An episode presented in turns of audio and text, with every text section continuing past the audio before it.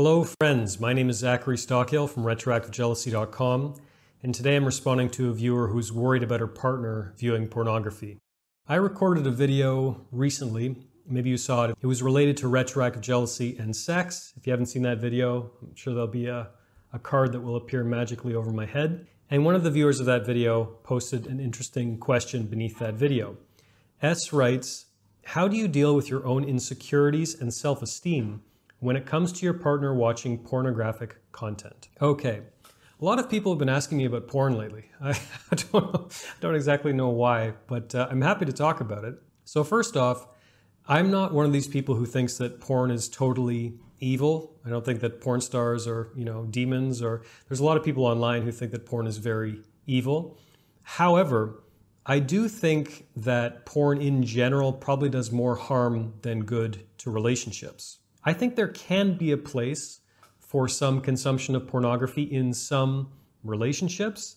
One of the things I like to do in this channel is, or should I say one of the things I don't like to do in this channel is prescribe universal solutions or say that everyone should follow the exact same advice, everyone's relationship has to be identical. Absolutely not. We're a very varied and complicated species, and some couples benefit from a bit of pornography thrown in now and then. One important thing to note about your question, S, in terms of viewing pornography while you're dating someone in the context of a relationship, is that to some extent, most humans, and frankly, certainly most men, are biologically wired, biologically programmed to seek out sexual novelty.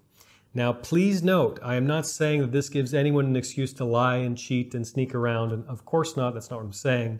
But if your partner looks at pornography sometimes, number one, I understand how it wouldn't feel that great from your perspective, completely understand that. But personally, I don't think it's the end of the world because to a certain extent, men are wired to seek out that kind of stimulation in just about any relationship. Any man around my age who grew up with the internet who's being honest with themselves has looked at pornography now and then. I don't think that men should be shamed for that. And I don't necessarily think it presents a threat to you or your relationship, or it's something you should spend a lot of time worrying about. That said, my question to you would be, do you think that your partner's pornography consumption is taking energy away from you and the relationship? In other words, people often ask me about pornography addiction, which is a very real, very serious problem. I had a guest on my podcast named Gold Jacket Luke, pretty famous, pretty successful YouTuber who speaks a lot about pornography addiction. This is not something that I have ever had any personal experience with, thank goodness, but this impacts a lot of guys, and a lot of guys, even in relationships, find themselves, pleasuring themselves to pornography more than they're making love with their partner.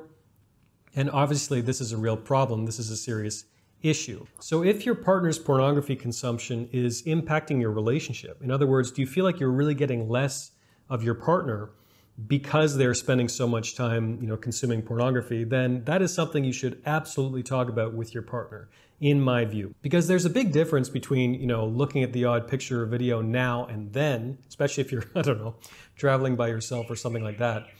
There's a big difference between that and having pornography impact your relationship in a negative way. Declining having sex with your partner because you're busy, watching pornography. That's a serious problem. That plagues a lot of guys. And that is something that I think is very serious and that I think that you should talk to your partner about, surely. But other than that, I wouldn't take it so personally. Depending on the particular situation, you didn't provide more details, but I wouldn't take it necessarily personally if your partner is looking at pornography now and then. I think for a lot of people, this represents just more of a, harmless diversion more than anything else. Pornography addiction is extremely serious, and a lot of guys struggle with this, unfortunately.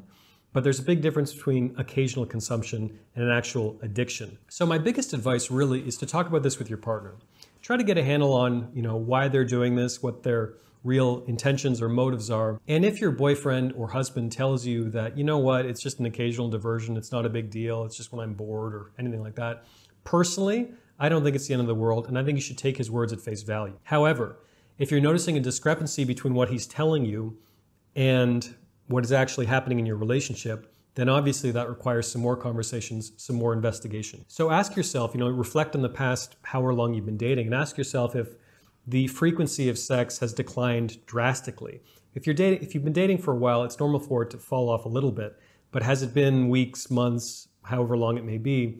And do you think that the main reason for that is because of your partner's pornography consumption? That's a real problem. I would also encourage you and anyone watching this, really, to try to look for ways to incorporate novelty into your sex life.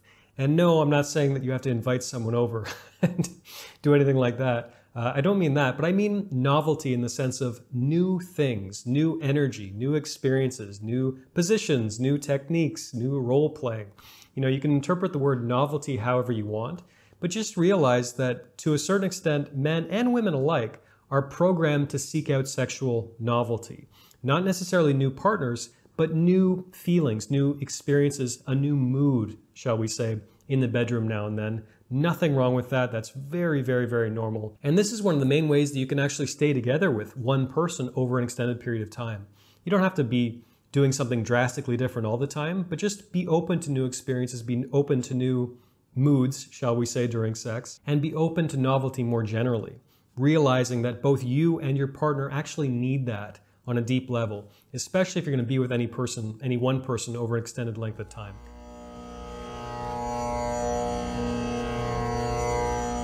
Thanks for listening to the Zachary Stockhill podcast. If you enjoyed this podcast, please be sure to subscribe and leave a rating and review on Apple Podcasts or your podcast app of choice. To learn more about my work on jealousy, relationships, and more, please check out my YouTube channel at Zachary Stockhill. For information about my online courses, books, and coaching service, please visit my website at RetroactiveJealousy.com.